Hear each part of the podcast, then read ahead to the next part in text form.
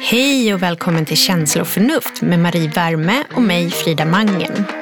Det här är podden för dig som känner att det fortfarande är något som skaver där hemma, som gjort för många felköp och som fortfarande söker efter den där omtalade röda tråden.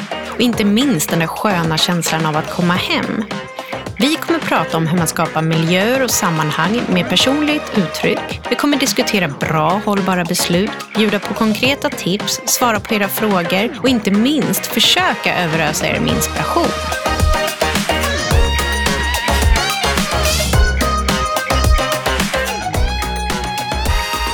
Men eh, du Frida, du har ju en riktigt bra loppis på Värmdö som du brukar säga att jag skulle gilla. Berätta om den. Vad är, det, vad är det som jag skulle gilla med den? Jag har inte varit där.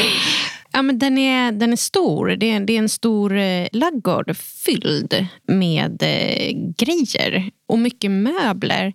Och jag tycker att loppisar generellt sett har blivit liksom lite urvattnade. Eh, jag vet inte om du håller med mig, men så här, allt känns ganska dyrt. Det har blivit så populärt. Och så här, jag började liksom gå på loppisar på Österlen med min faster när jag var liten mitt minne i alla fall är att allting kostar typ 5-10 kronor.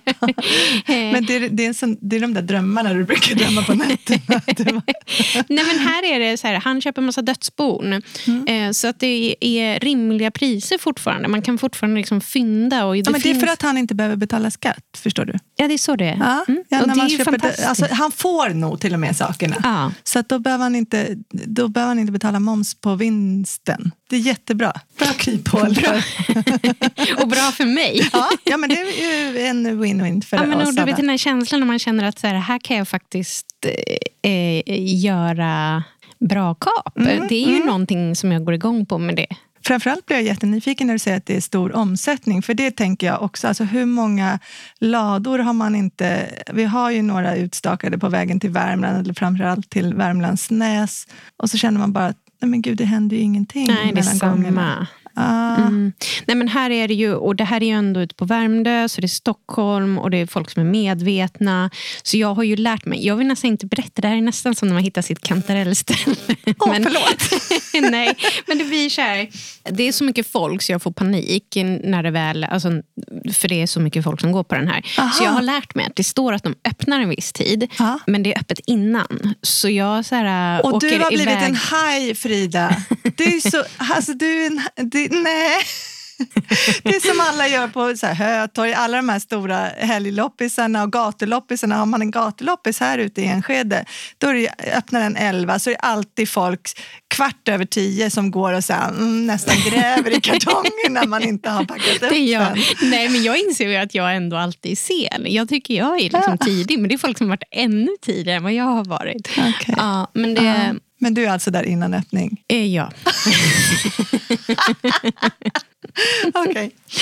Okay. Och jag med min dotter på det här också. Och det, jag tror det är det som jag också gillar så mycket. Att vi hon tycker det här är lika roligt som jag. Så det mm. känns som att vi har hittat något som vi så gillar att göra ihop. Ja, men det är kul. Ja, det är ja, men vi, eh, alltså Jag skrattar, men vi, vi, mina ungar älskar ju också... De är ju matade med, i bröstmjölken, tänkte jag säga, med loppisar. Nej, men det har alltid varit så här. Från början när de knappt kunde prata så var det så här, Åh, ska vi gå på boppis, mamma?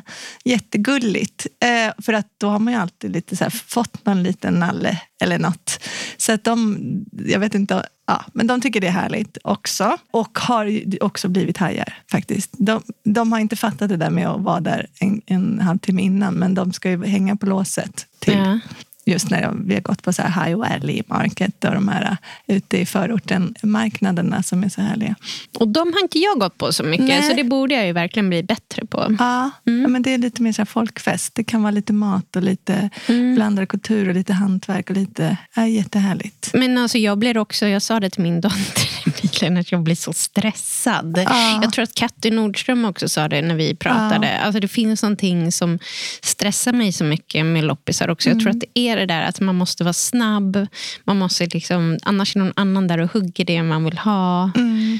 Men jag var nog det faktiskt förr. alltså jag tror jag har haft min, den delen och nu försöker jag liksom tänka att jag är där. Vi kommer ju prata lite, alltså idag ska vi ju prata om vi ska ju prata om loppisar och eh, second hand och, och ja, som vi tänker cirkulära, cir cirkulära köp eller cirkulär shopping, något som vi tycker är väldigt viktigt.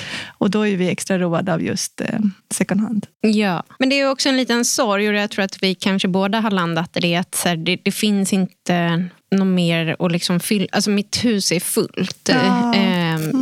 Jag kan nästan ibland önska att jag kunde få börja om på nytt och liksom få inreda något där det liksom finns alla möjligheter att stoppa in de här vackra skåpen eller stolarna eller vad det nu kan mm, vara. Du är redo för en, en sommarherrgård?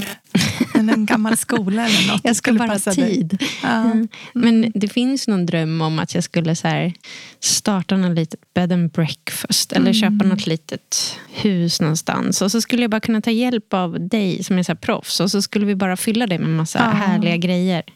Ja, men, och den drömmen tänker jag, eh, den, den tror jag på den kommer någon gång när, liksom, när stunden är inne. Ja. Det, det, känns som en sådär, det, det, om man nu inte kan jobba som inredare när man är 65 så kan man i alla fall äga ett bed and breakfast, eller hur? Ja, vad mysigt det skulle vara. Ja. ja. men vänta, nu tror jag... Eh, jag tror faktiskt det är Birgitta som kommer. Får jag springa ut? Tänk om vi kunde haffa henne för alltså, bara tapetsera, så här, tre snabba. Ja, tapetsera, ja, ja som jag såklart. Om. Gör vänta det. Då, vänta. Ja.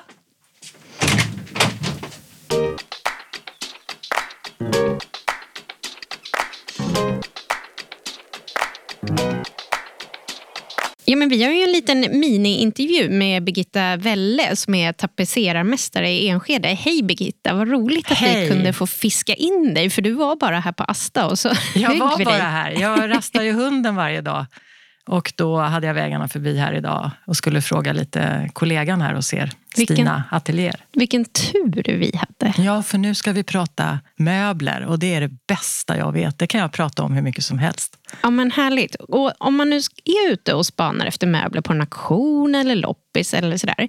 Och man gärna vill klä om den. Har du något tips på vilka möbler man kan kika efter? Ja, det ju, måste ju gå lite grann efter vad du går igång på med färg och form. Och, och ofta är det ju formspråket som man blir, man blir kär i en fåtölj. Och eh, sen måste man ju eh, gå igenom fåtöljen, känna, eh, är den rank, eh, slita, dra, sitta, låter det knirr, knarr, knorr eller hur är skicket? Så eh, ta det lite tid och eh, var lite brutal mot eh, stolen eller soffan eller fåtöljen som du har ögonen på.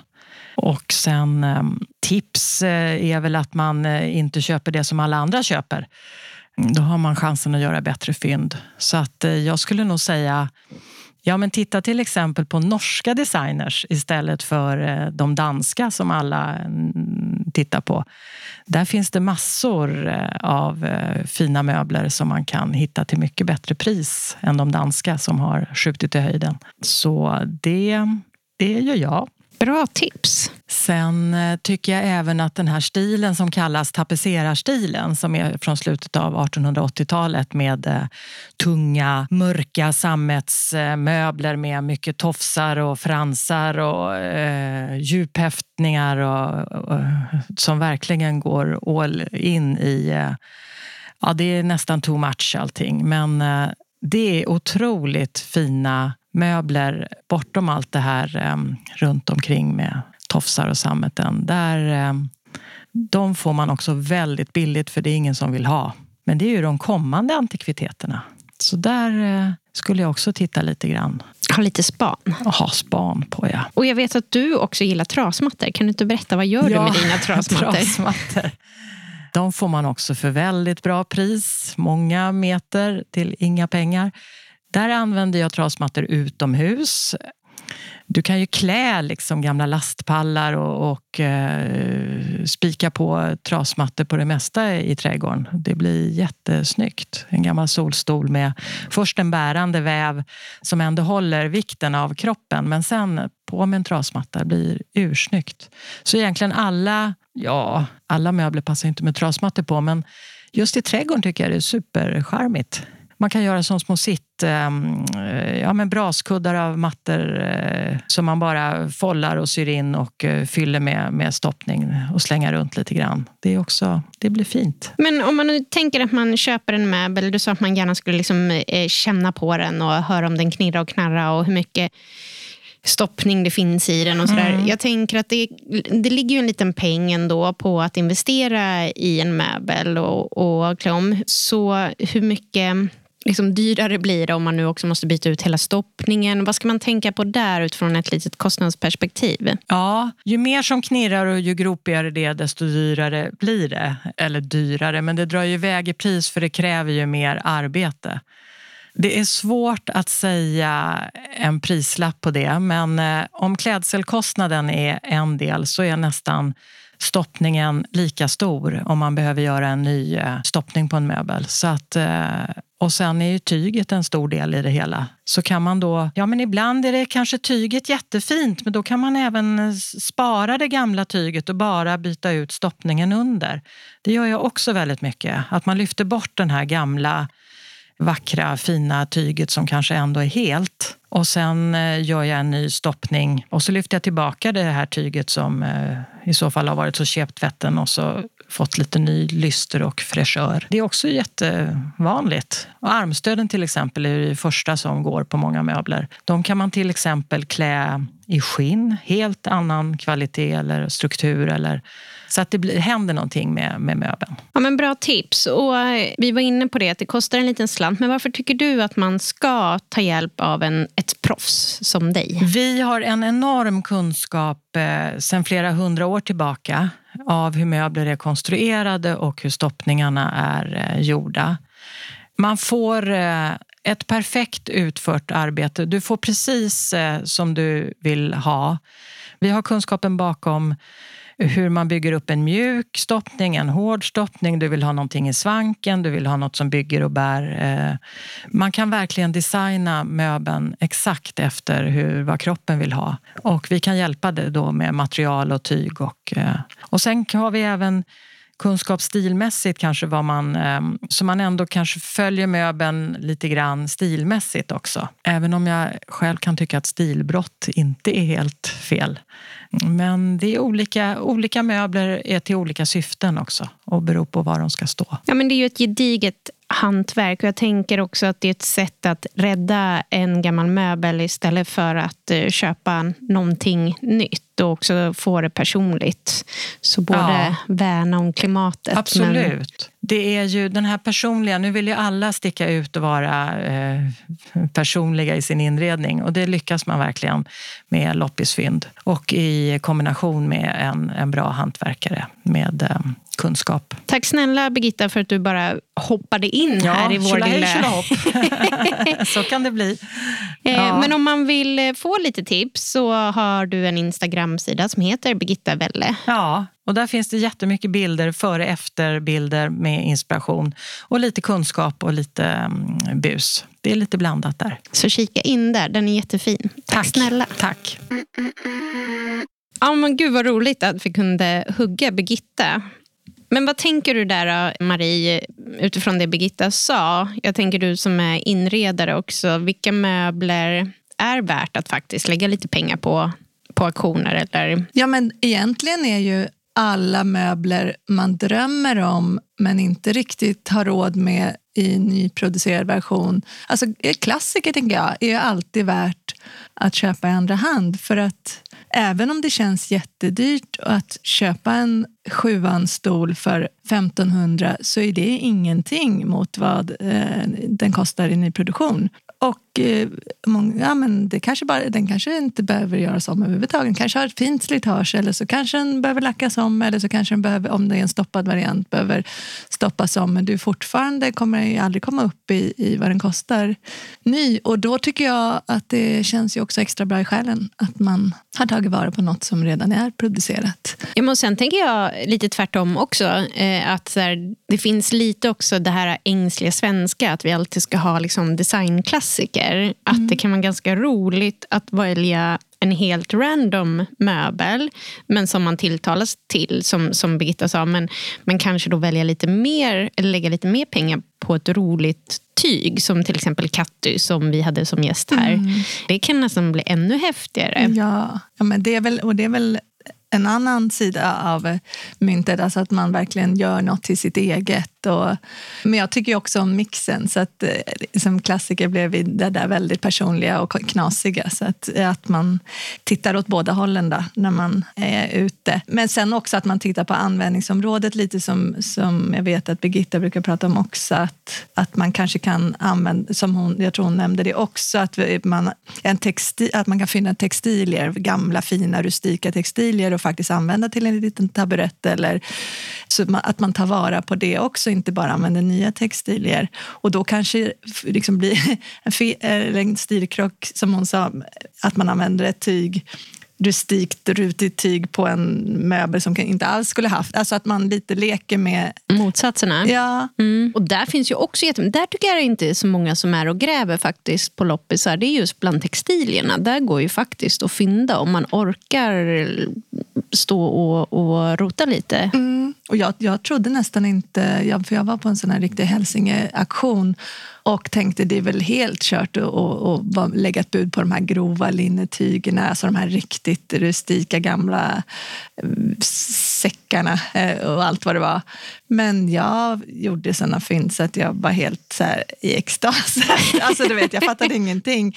Så det går ju fortfarande. Men, men om vi återkommer till det där att man också tittar på... Jag, jag tror man, de bästa fynden gör man när man är ute efter udda saker, om man inte liksom måste ha, samla på någonting och det måste vara exakt den stolen. Om man kan tänka sig att mixa gamla fina kaféböjträstolar, ja men då kan du få ihop eh, åtta stycken till en jättebra peng om alla får vara lite olika men alla kanske ändå är trärena. Eller om du eh, ännu hellre liksom tittar på vad kan jag ha den här möbeln som är faktiskt är en eh, massiv trämöbel för, in, eh, för, att ha inomhus, eller som man hade inomhus, eh, den tål ju mycket väl att stå ute för att den är just i sånt gediget material. Då kanske det blir en jättehärlig matsalsmöbel ute, eller trädgårdsmöbel. Och sen så har vi, ser man ju ofta, tycker jag, i de här gruppen, lokala grupperna på Marketplace att det skänks bort eller det säljs ganska billigt, liksom riktigt balla, stora, rustika snickarbänkar. Och det är också jättefint att ha som köks eller ha som kommod i ett badrum eller som ett sidobord. Så lite det där att man tittar, alltså jag tror man kan göra fynd om man tittar förbi vad det faktiskt är till för eller platsen det faktiskt har stått på eller ja, men lite, titta lite bredare. Och också ner på prylnivå, att man tänker att vackra glas, kan vara fina små vaser, udda glas och ljuslyktor likaså, att man kan använda udda glas. Men jag tycker ändå att du är på någonting här som man kan tänka, det är det här lite med motsatsförhållande. Så här, om man kantigt mot runt, högt mot lågt, nytt mot gammalt. För ibland kan det vara svårt om man inte har det där ögat att fynda. Jag vet att min mamma brukar säga det. Jag, när jag går på loppis så ser jag bara skräp. Och hon tycker det är så konstigt att jag alltid kommer hem med saker när jag har varit på en loppis. Och att man, man kan tänka lite så. Bor man i ett väldigt tänker jag, så nyproducerat hem då blir det väldigt fint att kanske plocka in lite gamla möbler eller något rustikt i det där väldigt moderna. Att den där kontrasten blir väldigt fin. Eller om man tänker att ja, jag ska hitta ett soffbord. Ja, men allt annat är väldigt kantigt. Då kanske jag ska försöka leta efter en rund form. Eller man kan liksom tänka lite motsatsförhållanden mm. eh, som kanske kan hjälpa en lite på vägen. Ja, precis. Men vi, nu kommer vi lite in på, tänker jag, alltså hur man ska tänka alltså inför ett loppisbesök eller en auktionssajt eller Alltså innan man går in, liksom lite så att man inte bara in, in och scrollar loss liksom, och famlar i och bara går igång i 180. Och det föranleder att vi också hade en läsarfråga som jag tycker var jättebra. Och det handlar ju om att behålla den röda tråden hemma när man gillar väldigt mycket olika stilar. Alltså hur man gör, och det är lite samma, samma sak om man gillar väldigt mycket olika stilar. Hur, hur ska jag då tänka om jag går in på en loppis liksom, för att inte förköpa mig? Eh, ja, men har du några bra tips där då, förutom motsatsförhållanden? Jag tror att om du analyserar ditt hem lite, backa bak och tittar på vad har jag för material idag, vad har jag för färger, vad har jag för former? Det kan vara att du upptäcker att jag har faktiskt teak som återkommer eller jag har glas som återkommer i olika former, i armaturer, i bordsskivor. Det kan vara metaller, men har du liksom, dyker någonting upp mer än två, tre gånger, då kanske du kan för, dig, för din egen skull kalla det din bas. Om det också är saker du har valt och du tycker om och du vill leva med de här. Och då kanske man eh, lite enklare kan sortera bort andra material som inte riktigt hör dit. Är det teak, ja men då kanske vita lackade möbler åker bort. Liksom. Alltså får, man, får man börja där. Sen så eh, för att balansera upp en bas så är det, eh, gäller det att man har lite kompletterande material som då Eh, är det massiva träslag, ja men då behöver du jobba med lite glas och lite vita metaller för att skapa en helhet som är harmonisk och som liksom inte blir för tung eller för lätt. Det är lite de här motsatsförhållanden som jag pratade om då. Ja, men precis. Mm. Och lite som vi varit inne på i feng shui, där att man jobbar med de olika elementen. Och det är, liksom, det är bara sunt förnuft egentligen. Men en bra lärare att ta hjälp av om man behöver ha det väldigt så där konkretiserat på något sätt. För annars kanske det kan vara så svårt att förstå vad, vad, vad är lätt och vad är hårt och vad är mjukt. Och vad är... Men, men jag tycker kanske att det är ganska mycket så. Ett tungt, massivt material behöver ett lätt, eh, något som har ett lätt uttryck och liksom balansera sig emot. Eh, och när du har en bas och material som dominerar och kompletterande material, då har du egentligen din, eh, basen till din röda tråd. Och sen så tittar man lite på eh, vad har man för mjuka värden och då tänker jag på textilier och prylar. Har du kanske en stil där redan också som du inte riktigt har haft utpekad eller utstakad utan har bara blivit så för att det är saker du verkligen tycker om. Och då, då ser du nog också det om du backar bak. Ja, men det kanske är att det är botaniska mönster eller det kanske är mycket grova strukturer, linne, Eh, ja, en viss typ av, av grejer. Då kanske man också kan så här, ringa in vad det är man ska spara och vad det är man kanske kan göra av med. Saker, vilka saker som inte hör dit.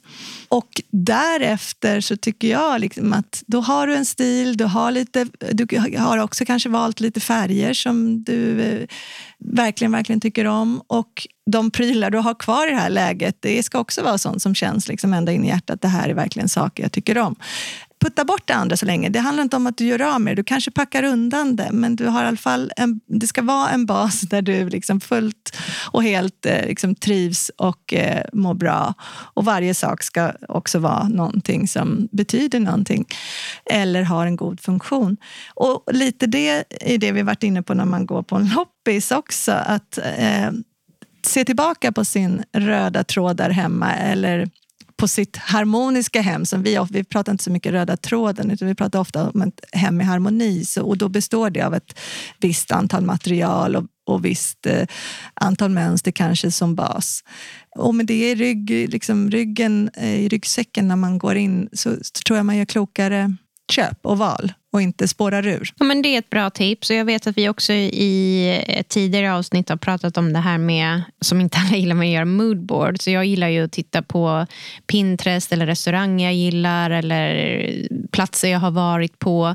Sparar man det antingen som bilder i telefon eller på Pinterest eller vad det nu kan vara så kan man ju faktiskt se en röd tråd. Oftast kanske vad man faller för. Vi gjorde ju en sån i ett av våra första avsnitt. Vad vi eh, eh, moodboard. Så ja, det. Det, det blev ganska tydligt. Där. Jag är också en sån som kan falla för ganska mycket olika stilar. Men jag har ju också landat in i att nej, men jag gillar inte för mörka färger. Jag vill att de ska vara eh, hyfsat ljusa men gärna lite svärtade. Så att det blir en ganska liksom, skön och mjuk övergång. Och, ja, men jag har hittat mina såna små nycklar som jag vet att det här är viktigt för mig. Sen om det är olika stilar i det, alltså att möblerna är från olika eh, årtionden. Så här, det bryr inte jag mig så jättemycket om faktiskt. Nej, men det är väl jättebra. Alltså det det, för att skapa det där personliga så måste man släppa på... Det blir, det blir inte personligt om man håller fast vid en stil eller eh, ja, bara vissa material. Man måste släppa på reglerna och liksom släppa in lite skav för att det ska bli härligt. Jag har alltid vissa grejer som jag samlar på, eller sådär, som jag spanar efter. Och det kan, vissa saker är sånt som jag alltid har tittat efter.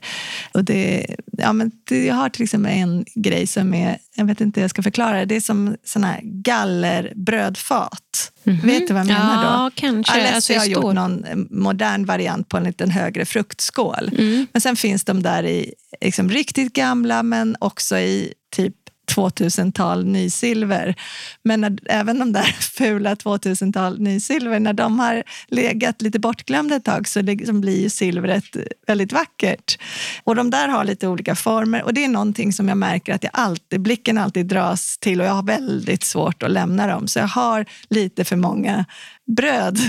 brödkorgar helt enkelt i ståltråd eller vad man ska i metall. Det blir perfekt till ditt bed and breakfast-ställe. Ja, men faktiskt. Men det, det, är lite, och det är lite sådär, någon liten sådär American dinery-känsla på de där det är en sån sak som jag kom på på rak hand som är en så ständig span. Nej, men jag bara tänker också så här, jag blir ju när jag går på, ja, men framförallt de här dödsborna då, eh, nästan lite beklämd över hur mycket saker det finns och ändå fortsätter vi att nyproducera. Alltså så här, det behöver ju inte alltid vara liksom en snygg inredningspryl. Jag bara tänker så här, ugnsfasta former. Eh, former? Ja, men ugnsfasta, alltså, som, som du har i ugnen ah, helt ah, enkelt. Ah. Det insåg jag, så här, men gud, det behöver vi fler av. Och det kostar inte många kronor. Och istället för att gå och köpa något som är nyproducerat så kan jag köpa sånt som redan finns. Mm. Eh, eller... Ja, men, eh, jag tycker att du är helt rätt ute, för det är så lätt att tänka att man ska gå in på en sajt eller gå in och så ska man leta efter det där smaskiga, liksom det där härliga, roliga. Men att man faktiskt tittar, så vad är det jag behöver i husgerådsväg? Vad är det? Jag tror jag har köpt alla vad heter det, osthyvlar för ingen peng. Mitt, ett av mina bästa är också, som jag nästan alltid köper, det är decilitermått och sån här 2,5 decilitermått i, i rostfritt. Ja. Och, det har jag, och då har jag det i varje bytta så jag slipper liksom hålla på och leta efter de där varje varje gång. Och det kostar ju ingenting och det är liksom för alltid. Ja, men och så här, osthyvel köpte jag nu senast också, för de går ju åt också hemma. Och smörknivar och sånt, de är ju jättefina i de här alltså gamla i silver. Mm. De är fina både oputsade och putsade, ja, tycker jag. Ja. Eh, så, sånt, det blir lite roligt också när vi har vår fredags liksom, charkbricka eller så, här, så tar man de här små gafflarna. Ja. Alltså, det är så himla fint. Ja, det känns festligt. Ja. Men en tråkig sak, alltså, jag tänker att apropå att du nämnde ugnsformar, för det är inte så här, åh nu går jag på loppis och så tänk om jag hittar en ugnsform, vad roligt. Nej, men, och, men jag tycker ändå att det är så bra att du, att du tänker så. Men det är också, som vi var inne på i tidigare avsnitt, att man också köper bra kontorsmöbler. Just det. Alltså mm. second hand. Att det faktiskt finns sajter för, eh, för alltså, å, återanvänd, tänkte jag säga, men eh, byggmaterial som går att återanvända. Eh, ja, men det finns ju, man köper bilar second hand. Alltså att man tittar på kontorsmöbler, man tittar på liksom, vad det än må vara. Man, ja, men barnkläder sedan länge, men husgeråd, ja, men restaur, gamla restaurang, mm, porslin, all, allt sånt som har funnits liksom, på företag som eh, vitvaror. Alltså varför inte? Det finns jättemycket som man kan ta vara på som har liksom, eh, år kvar på nacken. Ja, och sånt som också är slit och släng. Alltså jag har en familj som är ganska grovmotorisk. Eh, så till exempel glas, det, det gör vi av i, med en rasande takt. Så dricksglas köper jag alltid. Det är ju samma sak där. Varför köpa nytt när det finns så mycket dricksglas? Nej, men det, det håller jag med om. Och vi körde, jag, jag tycker jag har, alltså ett tag hade jag mycket vitt basporslin och så bara vänd, när jag tittar och man känner att det var liksom lite det där äh, restaurang eh, och så vänder man på så står det så här Germany, blah, eller Made in Italy. Då, sånt har jag gått igång på. Väldigt så här, ganska egentligen meningslöst men lite rustikare än vanligt vitt porslin. Så att, eh, det ska jag nog återgå till för nu har jag haft spruts i porslinet i massa år och alla är så trasiga. Så eh, inte jättebra kvalitet. Men Nej, tillbaka mina är till faktiskt restaurang. också lite förstörda. Det är lite, De är inte jättebilliga. Nej, nej. nej tacka, tacka vet jag gammalt restaurangporslin.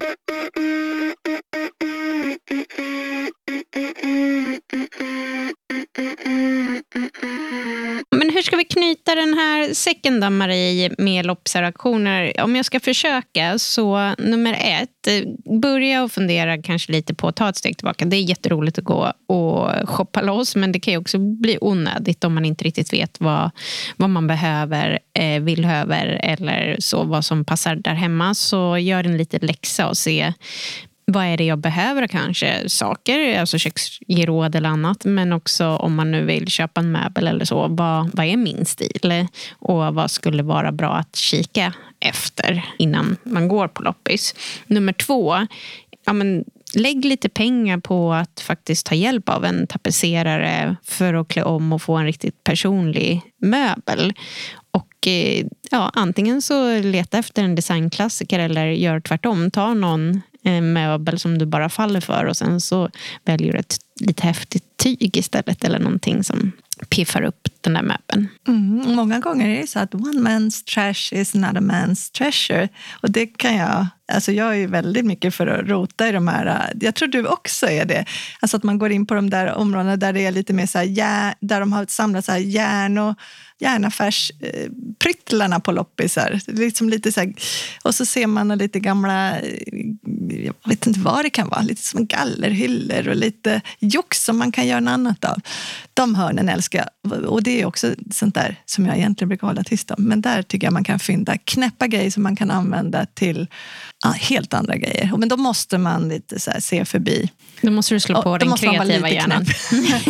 lite, lite, ja.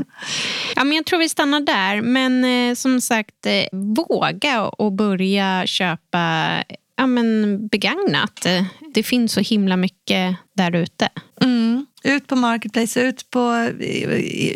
Använd våra fina second hand-affärer som finns runt om i landet. Alltså, och eh, sajter för alla möjliga in, kategorier. Auktionssajterna.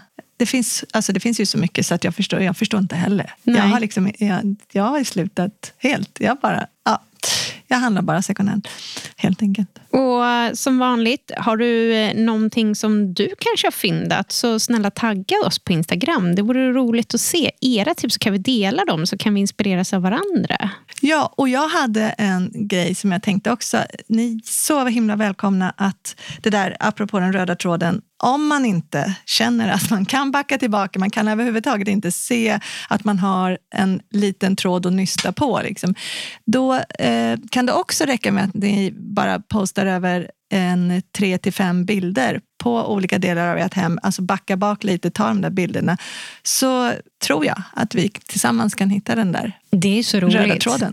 När vi får de bilderna. Ja, det, är det är fantastiskt roligt. Så att, den finns nog där. Det är bara att ni inte ser den. Och om ni undrar och har hört, vet inte om det kommer höras, eh, men att det är någon som snarkar i bakgrunden, så är det din hund Felice. Ja. ja lilla Felice. Ja. Som inte är så liten egentligen. Och förut kanske det var Birgittas mage som kurrade. Tack för idag alla lyssnare. Och om ni gillar det vi gör, snälla dela oss gärna vidare, likea och kommentera. Tack.